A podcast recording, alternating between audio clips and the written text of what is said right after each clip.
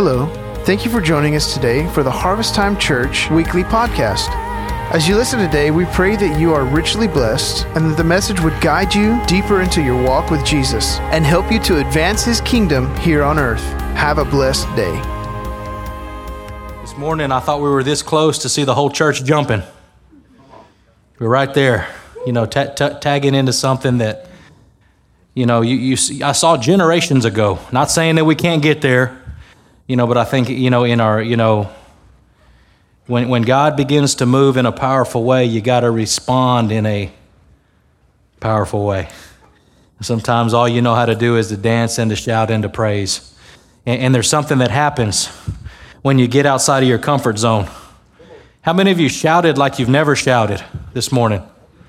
That'll begin to break things off of your life that you know nothing about. You know, you begin to dance in the house, all of a sudden shackles begin to fall off that you came in with, and you leave feeling lighter.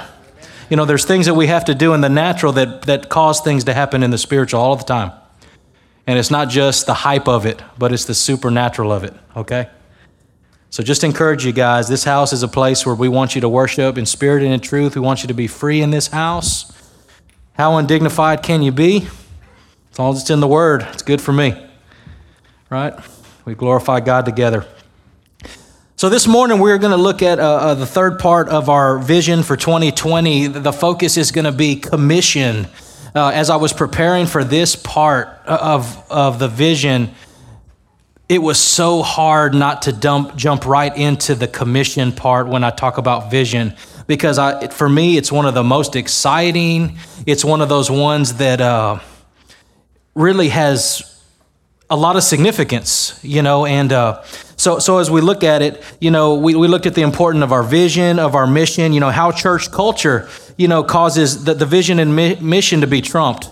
So what I mean by that, we can have a great vision, we can have a great mission, but if the cho- church culture does not support the mission and the vision of the church, it will never thrive.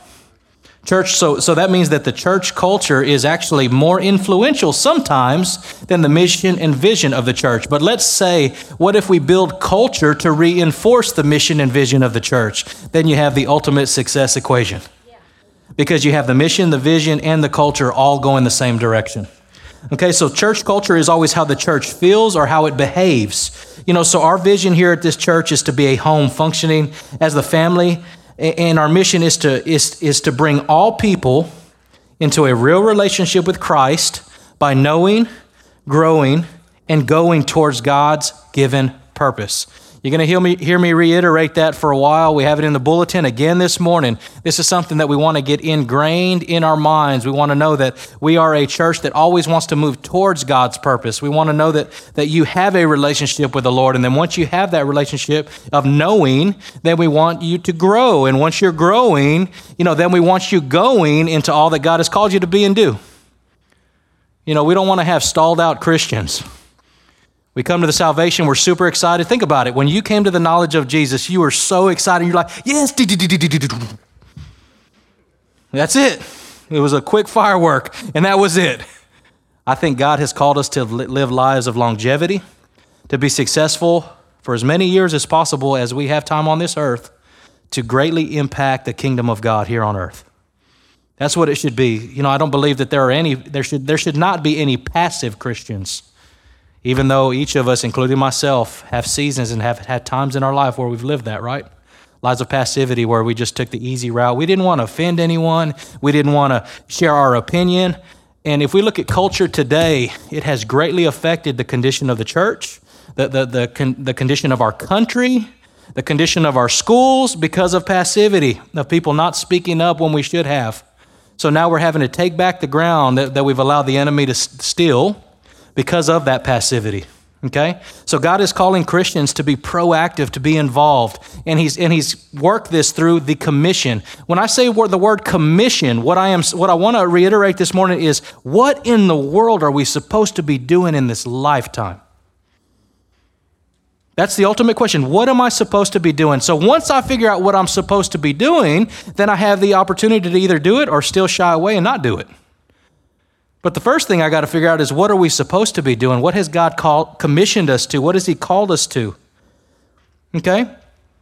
So we talked about, you know, last week the importance of connection, being a part of a local church community, not just inside the four walls, but outside the four walls. All through Scripture, it says that they continued to meet each in each other's homes. There was continual community among believers.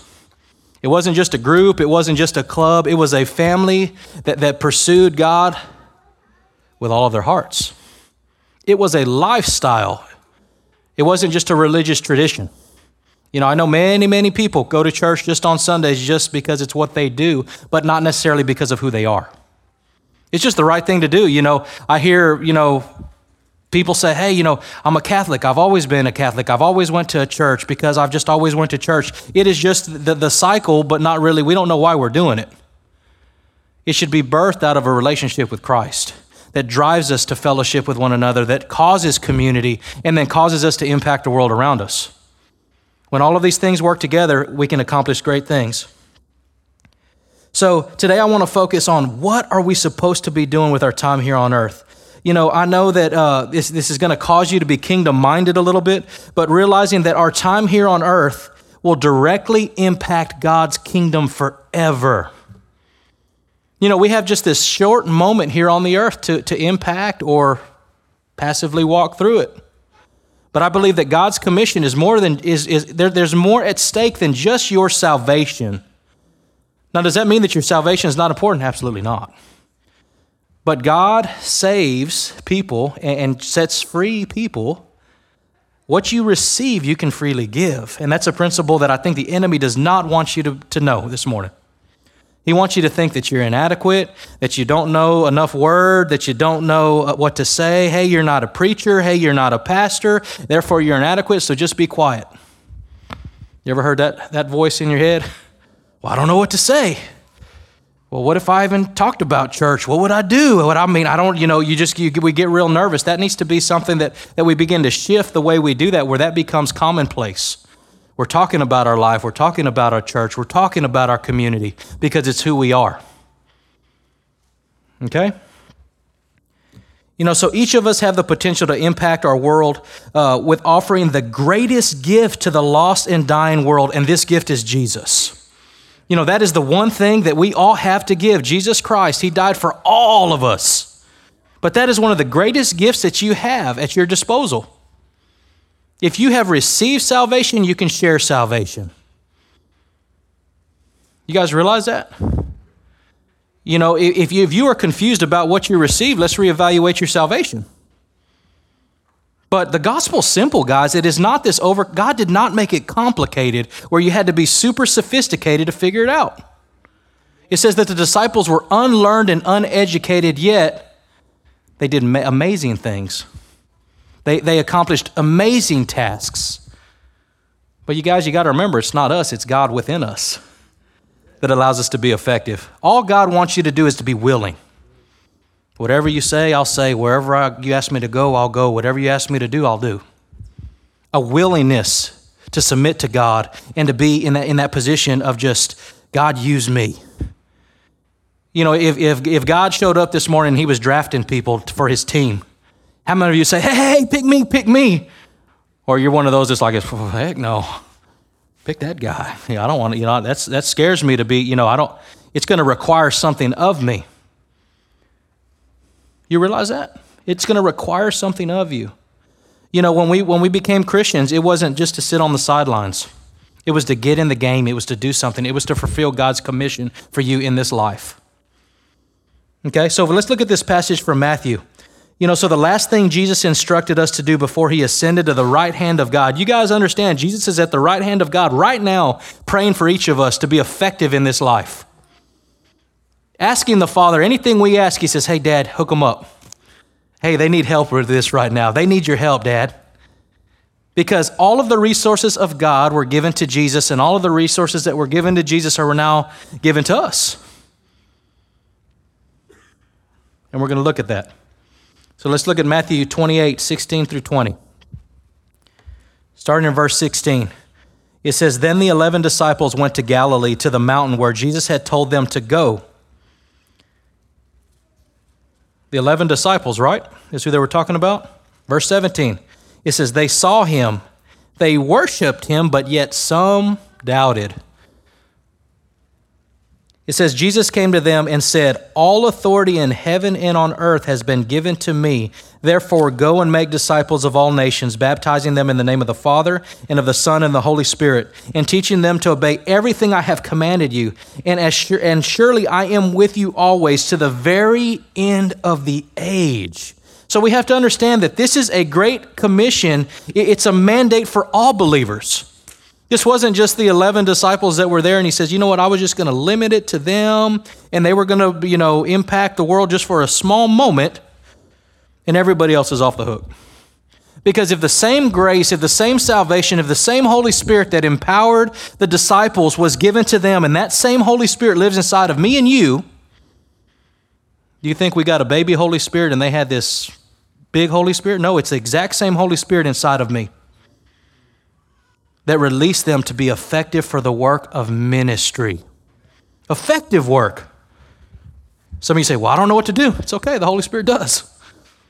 You think these guys had it all figured out? They, they received, because they walked with Jesus. They saw the miracles, they saw the signs, they saw the wonders. And now Jesus said, I'm leaving. And uh, imagine the fear in that moment. Whoa, whoa, whoa, whoa, no, no, no. We, we need you. But he says, Don't fret. When I go to the Father and I sit at the right hand of God, I am going to send the Comforter. I'm going to send the teacher that not only will, will be with you, but he will live within you. And he will empower you to accomplish all of these things that you need to accomplish. I'll take from the Father and, and I'll release those things to you by the power of my Holy Spirit.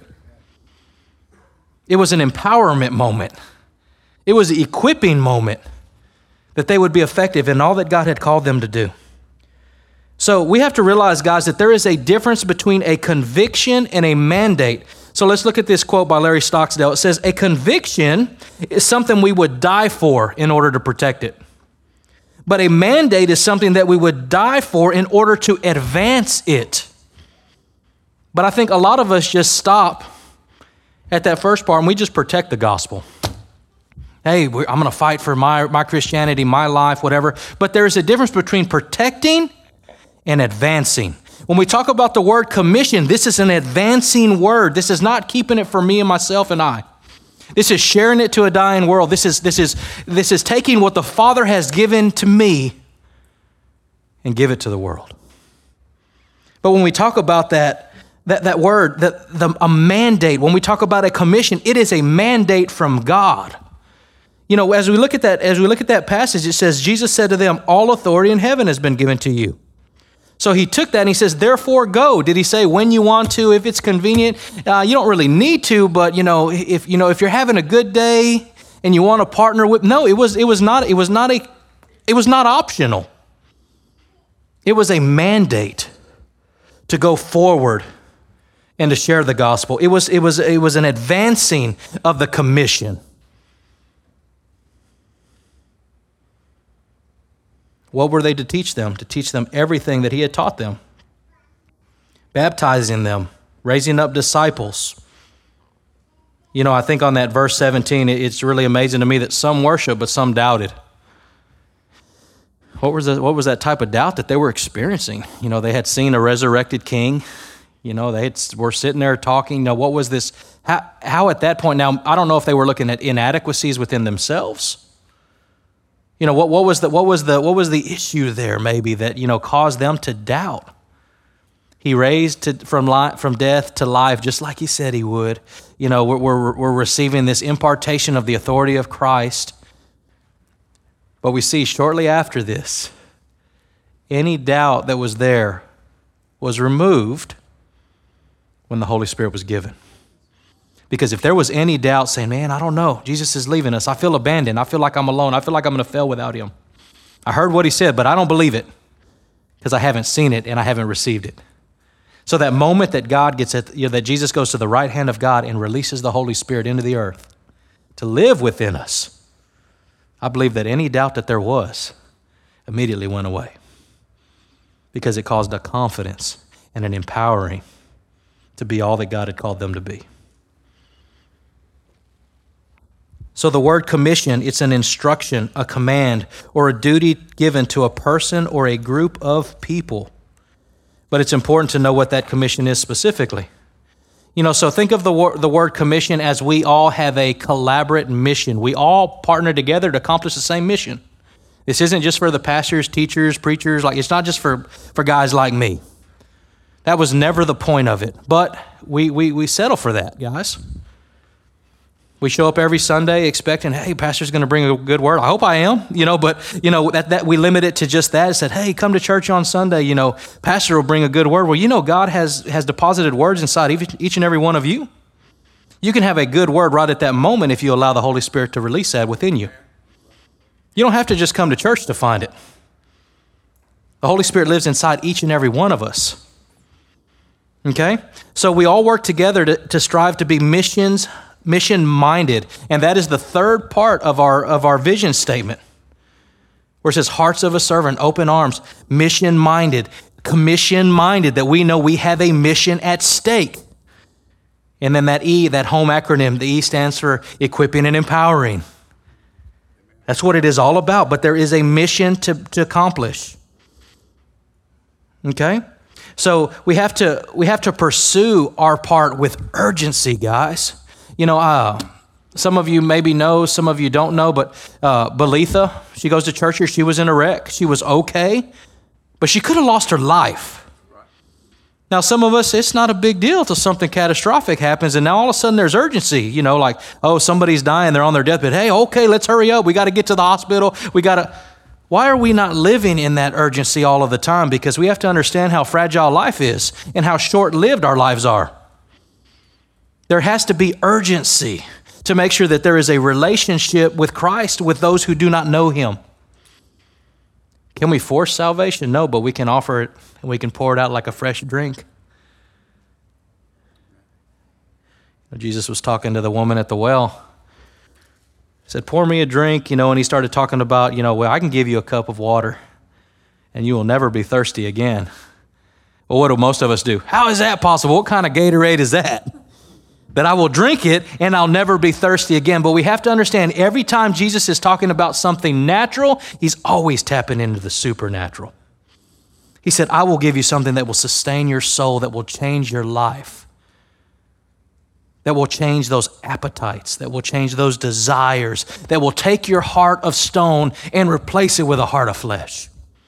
I will completely remove that from your life and give you a new one. You'll begin to love those things that I love. You'll begin to hate those things that I hate. It will be a supernatural surgery, and, and the dead man will die and the new man will rise. Man, this is, this is some deep stuff, you know, but God has given it to us. He's allowed it through His Son. So this morning, let's give the word disciple a definition okay? Because I think that that'll help us kind of clarify it a little bit. So when we talk about the, the definition of a disciple, it is a person who continues in God's word until they experience freedom. We say, Pastor Noe, what do you mean freedom? Whatever you need freedom from. You know, when we when we come to our knowledge of Jesus, there's sometimes baggage, there's things that we deal with, there's habits, there's things in the flesh that we got to deal with. That we continue until we experience freedom. And here's the passage we use to reinforce that. If you continue in my word, then you are my disciples indeed. And you shall know the truth. And this is what the truth does. And the truth shall. That means it is an absolute, it will make you free. It will. It, a, it will do a completed work. It has the power to break any chain off of your life. Oh, no, I've been dealing with something like this for a long time. I don't know how to break this. Maybe you're doing it in your own power. Maybe you haven't allowed the power of God to release that from your life, the power of His Word to just wash over you. Guys, I'm believing for some awesome stuff this, this year, even during worship. This morning, I went up with a worship team and I say, I, be, I, I, come, I pray over you to begin to war in the heavenlies where you release supernatural power into the earth to break chains. You're like, well, I didn't even ask for the chains to be broken. No, but Jesus did it. His Holy Spirit loosed it as the power of God is released to his people. We saw this happen in the Bible times. We can ask for it today and we can walk in it today. We don't want church just to be church as normal. We want to release the full potential of the power of God in every single service we come together in. It's all about what God wants to do. We make our plans, but God guides and directs our steps. And when He shows up, we get out of the way and we let Him do what He wants to do. At least that's what I'm doing. If you want to get in the way, good luck. Probably won't go well for you.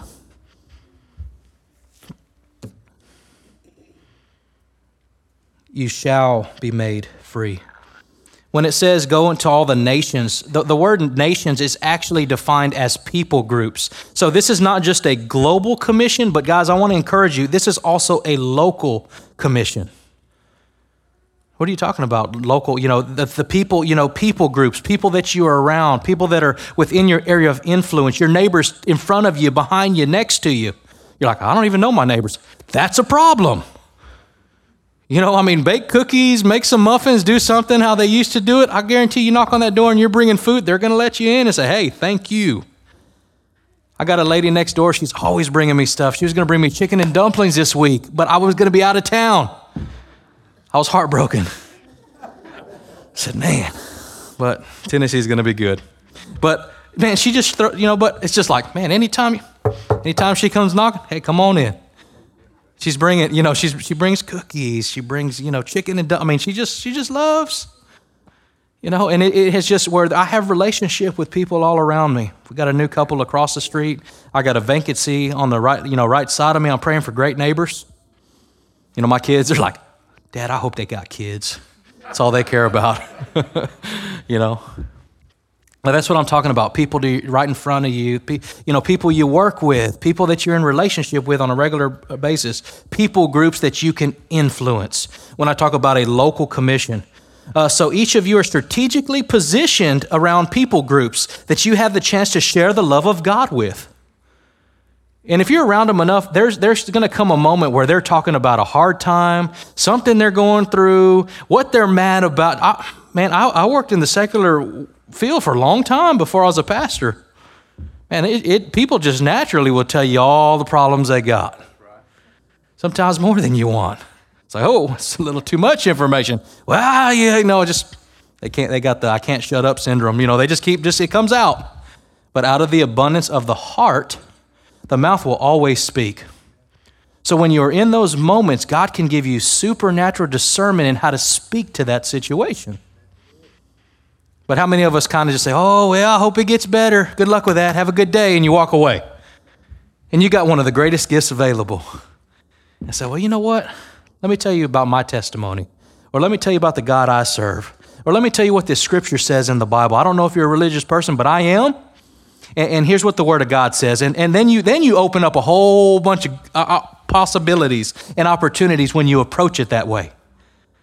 But most of us don't say anything, or we just jump in the negative boat with them, right? And then we start getting frustrated and we start sharing all our negativity too. And it's like, you think those things are of God and that's the most spiritual response to that situation? Absolutely not. But those are opportunities to impact and influence those, those people groups around you. Some of you are going to be in a bind this week because you're going to be in the exact same situation and you're going to have a hard choice to make now that I've challenged you this morning. Like, I can't walk away. I can't walk away. You're going to start sweating. You're going to start freaking out. You ain't going to know what to say. But you're going to know by the Spirit of God that you need to say something. And I pray that the Spirit of God would give you the words to say that would deal with the issue. You know, that's what I was, I was always, I'm always surprised in the Word. Jesus always dealt with the heart issue. He didn't deal with what was on, on, the, on the external, he always went to the root. You know, and, but he didn't, he didn't just leave them in a broken configuration. He released healing also. You know, he says, hey, walk, you know, take up your mat and go. Hey, go and sin no more.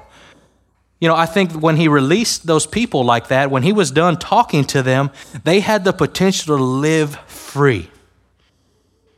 Did they continue to live in it? I don't know, but the choice was theirs to, you know, to, to once again, to never again carry that yoke of bondage or to pick it back up. He released supernatural power into their lives to radically change their lives. And you have that same power living inside of you guys. So I want to encourage each of you that each of you have what it takes to share the love of God with others practically. But also sharing your testimony, the goodness of God in your life can lead people to the Lord. Proverbs 11:30 it says, "The fruit of righteous, righteous of the righteous is a tree of life, and he who wins souls is wise." I don't know if that's on your radar. And I was like, man, I didn't know that that was a strategic game. Right? You know, that that was something you should be focusing on. You know, what did Jesus tell his disciples? He says, hey, quit fishing for fish. He says, come with me. I'll teach you how to be fishers of men. There was a strategy, there was an intentionalness, there was something that had to happen for them to win souls. It wasn't a passive approach. You ever seen somebody fishing somewhere without a fishing pole and no line in the water? What's the likelihood of them catching a fish? What you doing? I'm fishing. Look at them. Are you sure? Yeah, I'm fishing. I'm trying to catch something. Hey, man, it sure would help if you did, did it right. You know, it's like put the line in the water. You know, try to at least use something. You know, some type of bait. You know, you, you got you got to be very strategic, but I think God gives us that strategy in how to do that. 2 Timothy 4 2, this was a charge to Timothy. In verse 2, he says, Preach the word, be prepared in season and out of season. Uh, be prepared uh, in that, be ready to correct, rebuke, encourage with great patience and careful instruction, is what he told them. You know, he said, in season and out of season. Now, some of you, I'm gonna, and I'm going to catch the rest of y'all in a minute. Some of you say, "Well, Timothy, you know, he was a he was he was involved in the church. He was a leader, and he was commissioned to preach." Well, that's not talking about me. Now, I know in this house, God does have leadership, pastoral, apostleship, you know, all, all these gifts available on some of you in this house. And to those to the degree that God has blessed you and imparted things in your life is the degree the degree that He holds you accountable. I know there's some in this room that have the ability to preach and teach, and I'm not the only one that can preach in the house. If I am, I'm going to quit today because I'm going to need some help sometime. But there are those of you who He is calling you to preach the word, to be ready in season and out of season. But He gives, he gives specific instructions correction, rebuke, and encouragement. I take encouragement. I don't like correction, I don't like rebuke. But how do we know what is truth and what is not unless the Word of God is preached? That is one of the biggest challenges our culture faces is absolute truth. What is truth? What is not truth? What's acceptable? What's not acceptable? What is God's standard? Hey, who cares about God's standard? We're making our own standard. I am God. You know, like, I mean, that's, that, that's the type of culture that we have built in these systems. So we have to preach an absolute truth, which is only found in the Word of God. How do we make sure we're preaching the Word of God? You better be meditating, reading, you know, studying the Word of God yourself, or you may get skewed a little bit by the culture you live in had somebody I was talking to the other day, you know, uh, going through some life issues and, you know, not living in a godly, modeled lifestyle, and uh, said something was just like, well, you know, because, and I, I, in love, I said, that's, you know, I'm a pastor. I said, that's not right. She says, well, you know, wasn't that Old Testament? I said, what about the scripture that said God is the same yesterday, today, and forever? You think all of a sudden in the New Testament God changed who he was? Absolutely not. So the respondent said, Man, I didn't think about that. I said, Yeah, I have. And that's why it's a big deal. You can't say that God's standard, you know, because what we're doing, guys, we're, we're building this religious system that under grace everything is acceptable. You know, how can a God full of grace punish sin? Because he's just, but he's also righteous. You know, he has to punish sin because he said he would. Or that, wouldn't make, that would make him not God. We have to understand who God is entirety. We don't need to just pick the grace side of God and stay on that camp. We need to know the righteousness and justice of God also. We got to have a balanced system because I believe God is a God of balance. You know, I've seen people that live sometimes too much under grace and don't ever hold themselves accountable to anything. But then I see some that are just over, overburdened when they sin or they mess up. They think it is over. And that's something that God has showed me. He says, Son, it's not over till I say it's over. And every time you fall down, you have the ability to get up by my grace. So come on over here because you're busting yourself up with the law and what you think you can't do. But I'm going to release grace with mercy and mercy with justice and justice with righteousness, and you will prevail. Because God is a God of balance and a God of order. He knows the beginning from the end. There's nothing that slips his mind or his eyes do not see.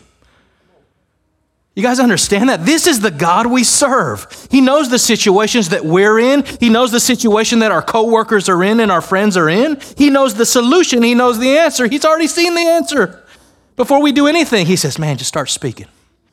Just say something. Just just love on them a little bit.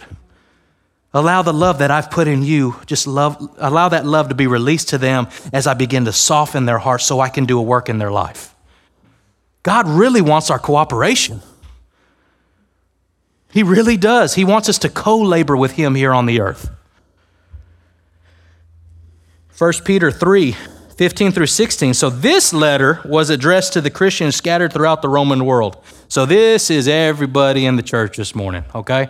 So if you want to get technically correct, this was talking to to Christians. This is what it says. It says, "But in your hearts set apart Christ as Lord." Here you go. It's almost the same, but it's a little different. Always be prepared to give an answer to everyone who asks you, to give the reason for the hope that you have. Do this with gentleness and respect. Verse 16, keep a clear conscience so that those who speak maliciously against your good behavior in Christ may be ashamed of their slander. So, what is this saying? Man, know the hope you have in Christ. Be ready to say something about it. Somebody says, Man, how in the world do you not cuss? That's a good, hey, you got an opportunity right there. Well, I'm just a good person. No, come on, give God glory. Maybe you used to have a cursing issue and God totally wiped that out of your mouth. You know, use those moments when people ask you, when they see something in your life that, that, that reflects the image of God, that we release that glory to God. It says, but in every moment, at every time, make sure that we can, we can speak of what God has done in our lives. Every moment. The hope that we have.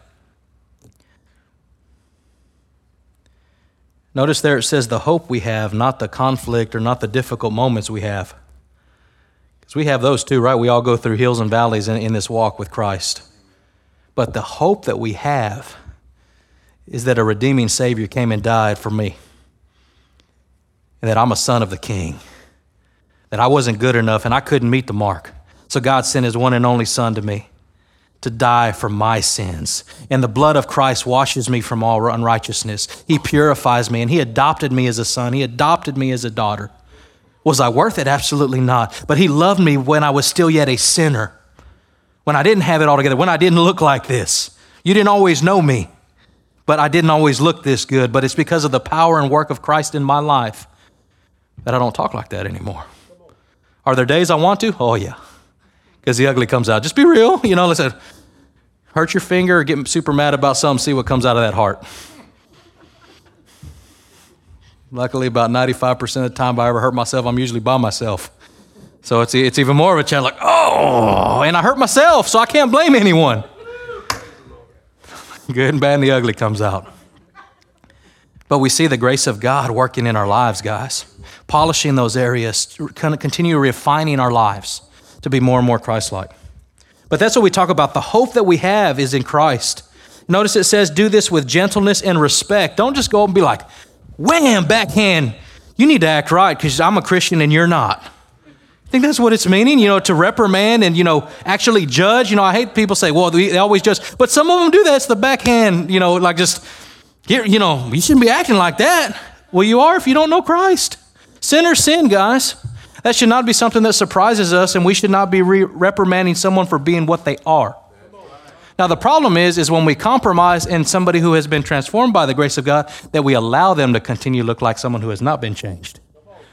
That's the disservice to God's power in our life.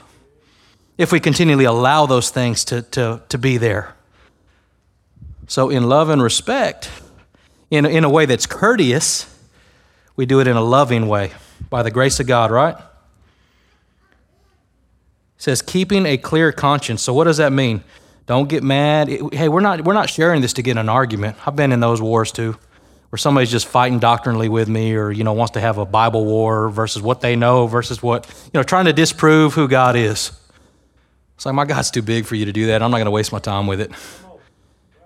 Right? You know but with a clear conscience because if you do nothing wrong and you respond correctly they're going to get mad and they're going to be like did you see pastor noe and what he was doing? And, they're and he'd be like well what did he do? I don't know he just kind of encouraged me, loved on me, told me there was a God who, who sent his son for me, all this good stuff, and that, man, he loves me right where I'm at. Like, ooh, big time slander. What you, you can't do anything with that because we did it in a way that kept my conscience clear before man.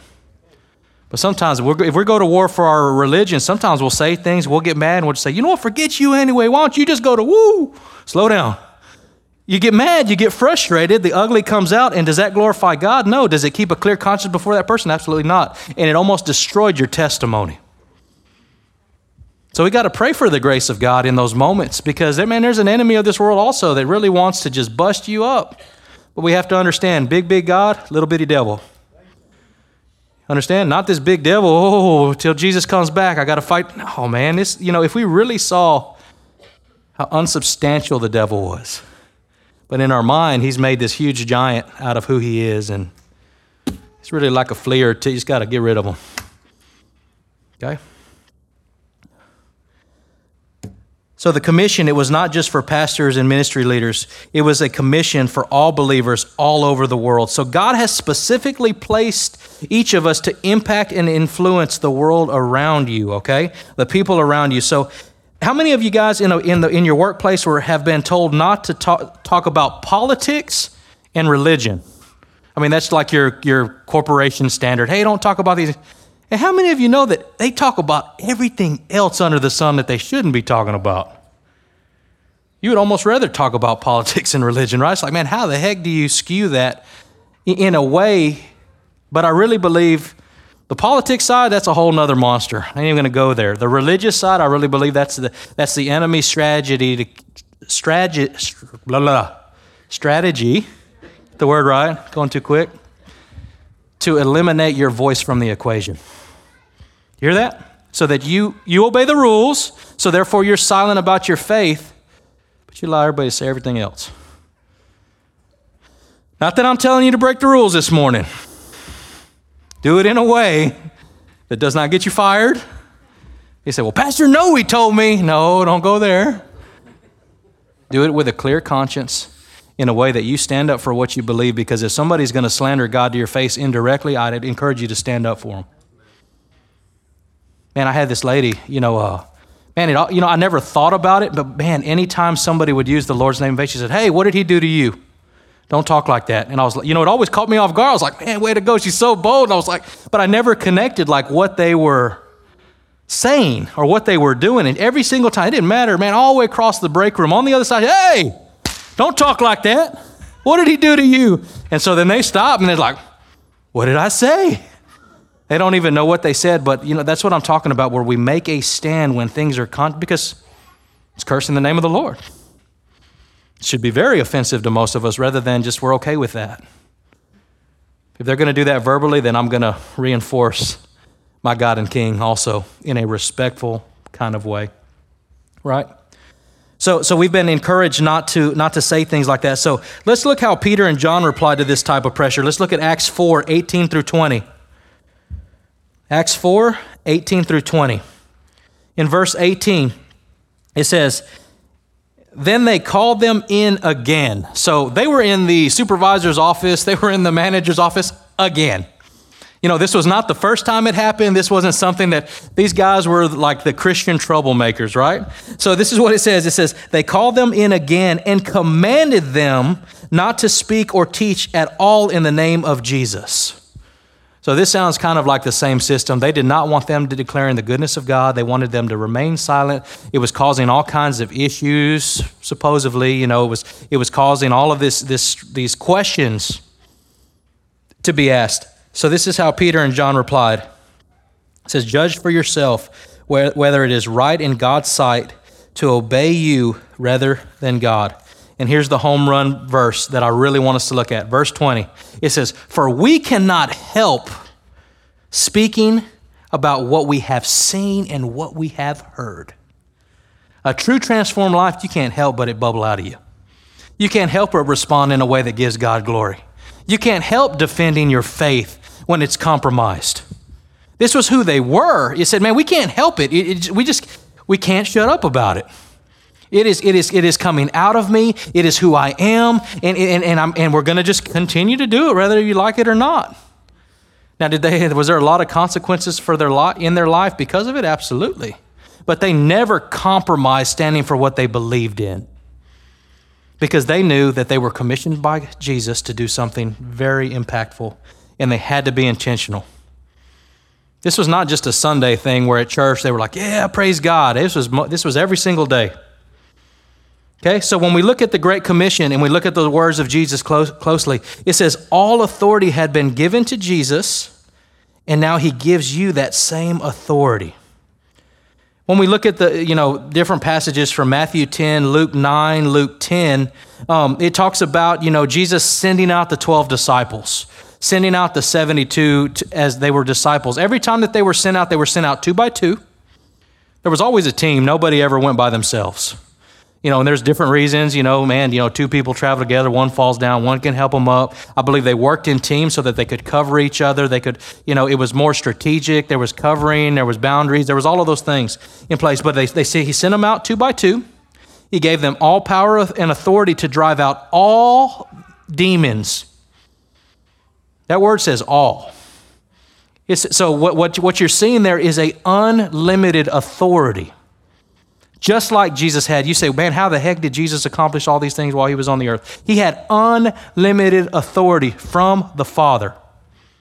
So then we see a transference from Jesus to the disciples that they were had the ability to heal and, and loose all, all demons. It says all demons and cure diseases. The commission was to preach the kingdom of God and heal the sick. That was what he told them to do. He said, Preach the kingdom of God and heal the sick.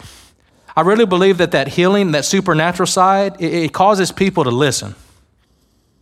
You're preaching the gospel, you're saying Jesus loves you, he, he, can change your life, He wants to be a part of your life. And they're like, whatever. Man, they walk over here, puts hands on somebody, the, the lame immediately walk, and they're like, oh, wait a minute, we better listen to these guys. It changes the whole perspective. Did, it, did, they, did God receive glory from that? Absolutely. Now, some people thought it was witchcraft, some people thought it was through demonic influence, but it was by the power of God, but it caused people to pay attention. It turned people's attention to begin to listen instead of not caring what they were saying. It added to the credibility because that power was released. Also, when they went, it said, Take nothing for your journey. It says, Stay where you're made welcome, and, and if that home is worthy of you, bless it. You know, I find that funny. You know, I don't know if they were walking around, they're like, ah, nah, it's not worthy of me. Eh, house all out of order. Like, I mean, you know, oh, that's the word to use. If the house is worthy of you. So, what that means is you pick the one you want to stay at. If they allow you in and they welcome you in, bless that home and let the peace that is on you rest on that home. But on the contrary, it says if they if they reject you and they rebuke you, man, you know, or that city, that city as a whole just said, hey, we don't want to have nothing to do with you. It says, knock the dust off your feet, which was a curse and abomination to that city. And it says, for that city will be worse than Sodom and Gomorrah. I don't know if you ever heard the story about Sodom and Gomorrah. It didn't go too well for them.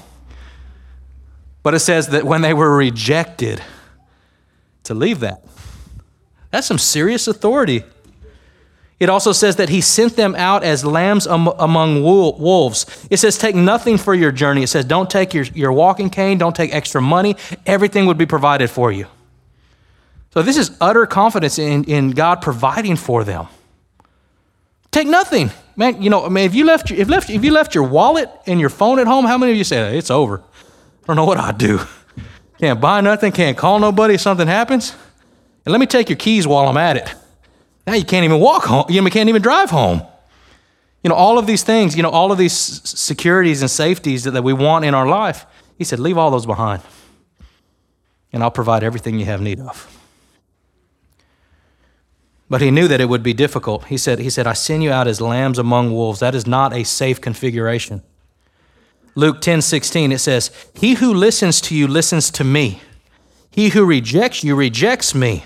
But he who rejects me rejects him who sent me.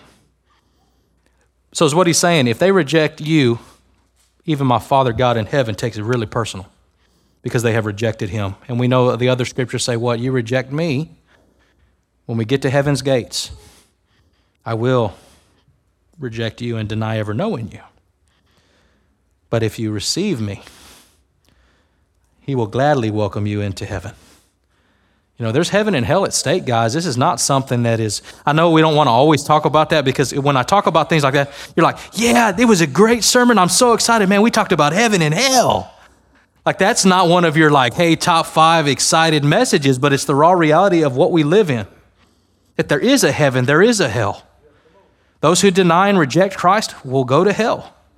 Those who, those who receive the sacrifice of Jesus Christ and surrender their life wholly to God, will receive everlasting life and have a place made for them in heaven. We have to realize, guys, just because the church is full, just because the house is full, does not mean that the work is done.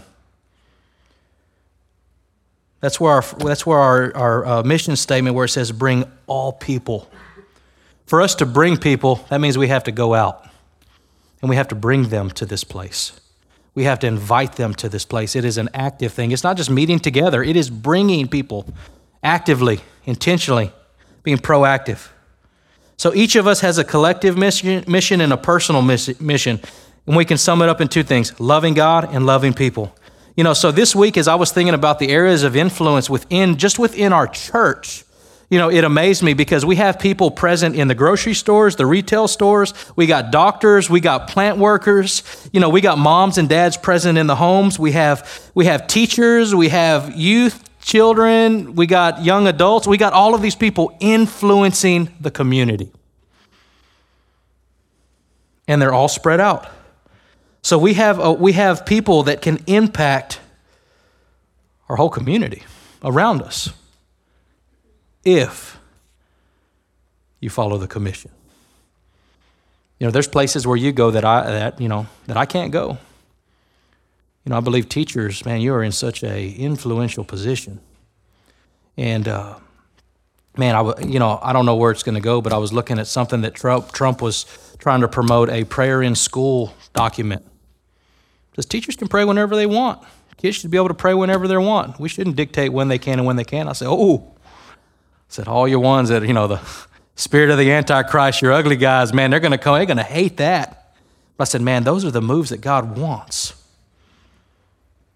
Of, of, of releasing God back into those areas that we are that the world is striving to remove him from. But we have to understand that, you know, we have influence in all of these areas. We have opportunity around people groups in each of these situations to impact.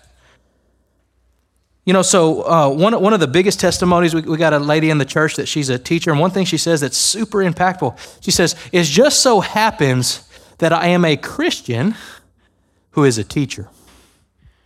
Not a teacher who just so happens to be a Christian. Because the priorities are right. When you understand that you're, that you're a, a, child of the king and you, and you are commissioned with a purpose and a strategy, you, you take that, that, that religious lifestyle uh, of, and that relationship with, with Christ and you impact those positions of where you are.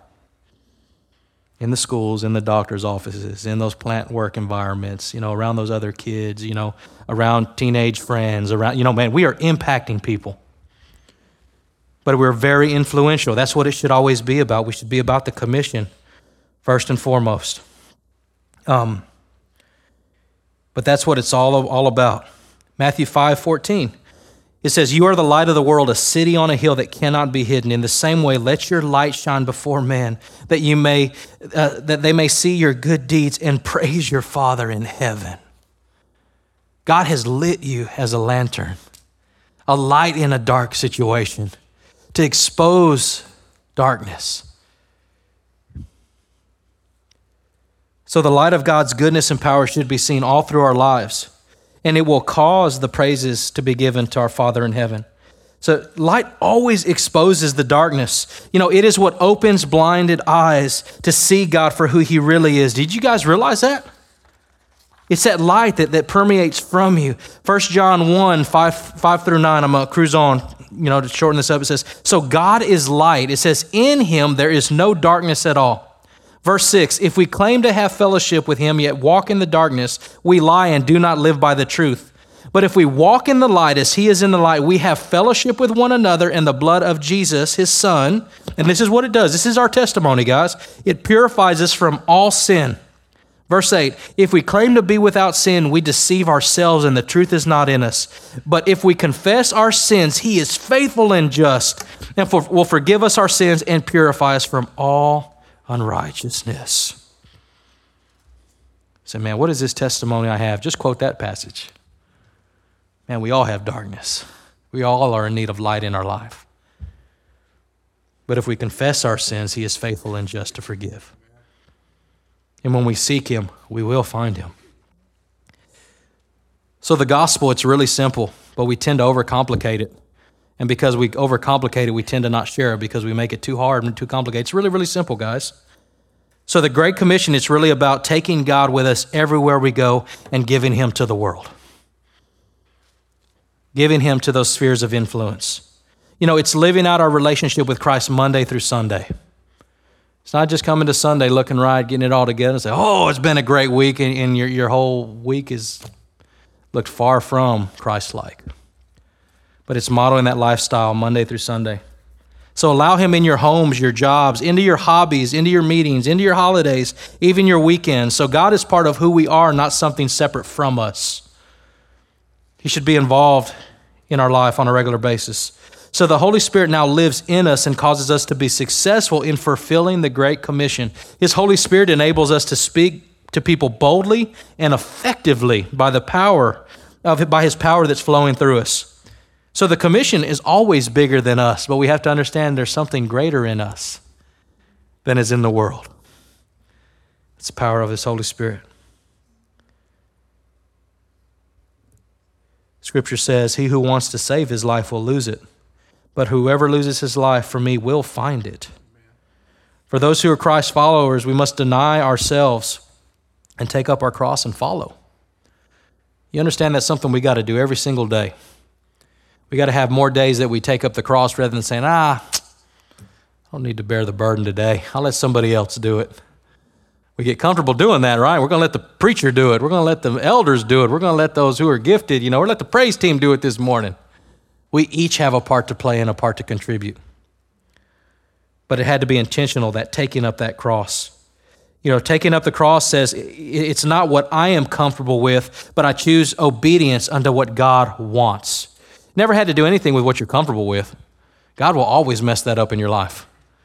He said, Hey, follow me and I'll keep you comfortable. Said God, never. He just didn't. He said, Follow me. What's it going to cost you? Your whole life. Well, what am I going to have to do? Just follow me. Well, what about, what, what do I do? Well, today, follow me. Well, what, what about tomorrow? Follow me. And day by day, we walk out this Christian walk in pursuit of Christ becoming more and more like Him. It's really saying, My life is not my own, I'm a slave to Christ. And this is really the heart of this is the, this is the heart of God. 1 Timothy 2 4 says, God our Savior, verse 4 says, who wants all men to be saved and come to the knowledge of the truth. We have to know that at the heartbeat of who God is, He loves people. He desires that none should perish. And if we have the same heart of Christ, we should, we should have the same focus. So we're going to look at look at these these four really really quick and we're going to close. So how do you fulfill your commission daily?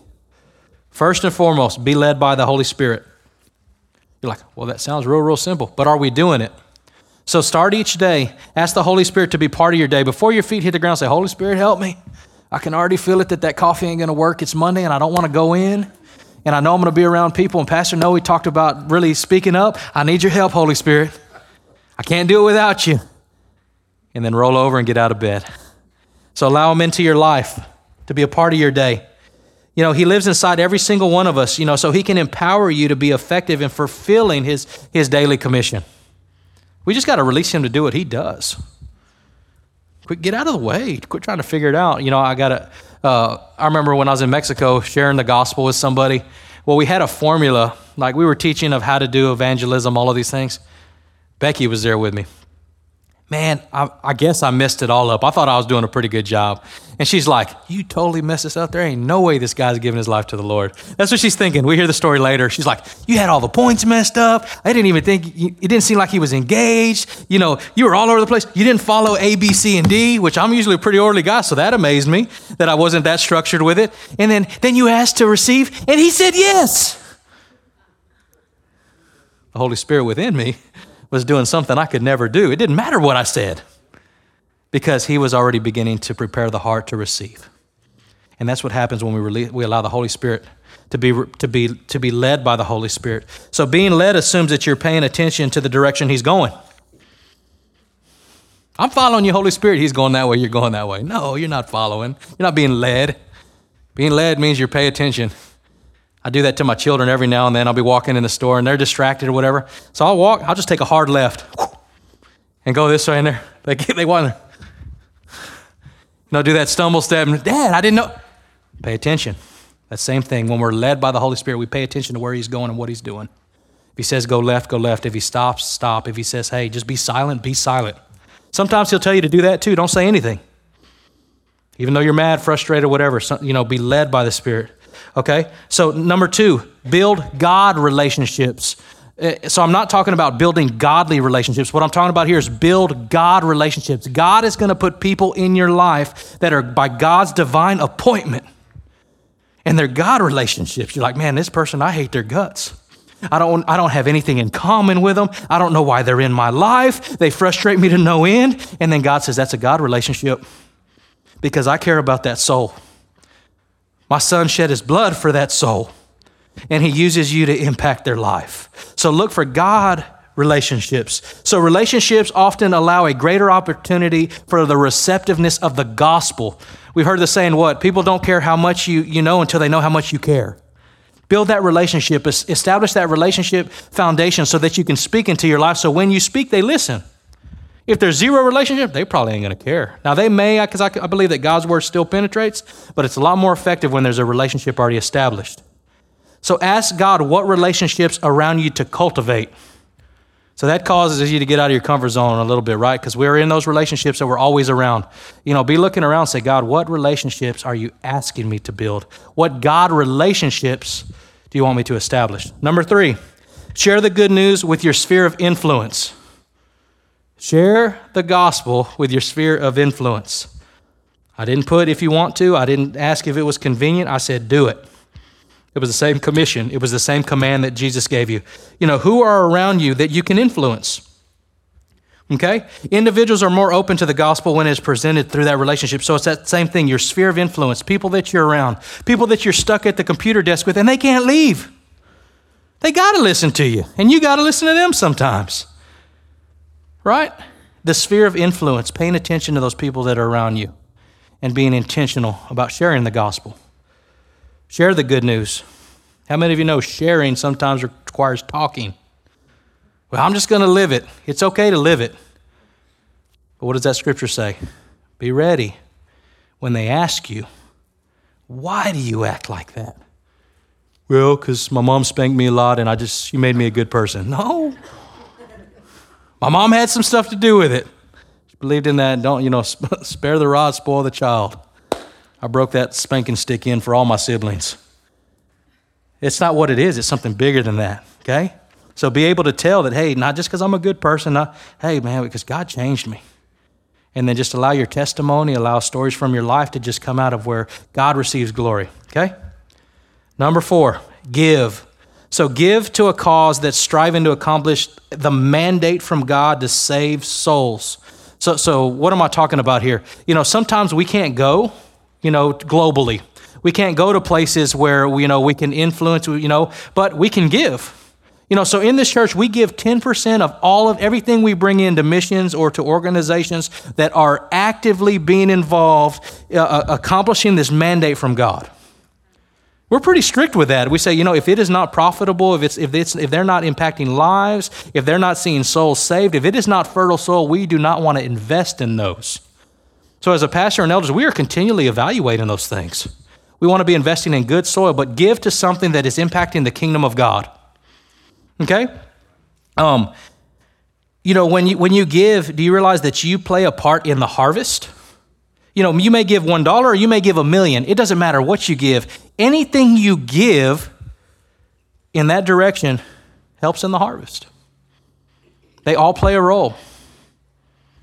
From the scattering of the seed to the, to the drawing up of the harvest, whatever it may be, there's always still an impact. There's that passage I didn't didn't share, but it talks about you know that it's harvest time, and it, you know, and to me, it's it's such a uh, you know, there, there's, you know, we've talked about, you know, a lot of stuff, you know, coming on as pastor, you know, names, names mean things, right?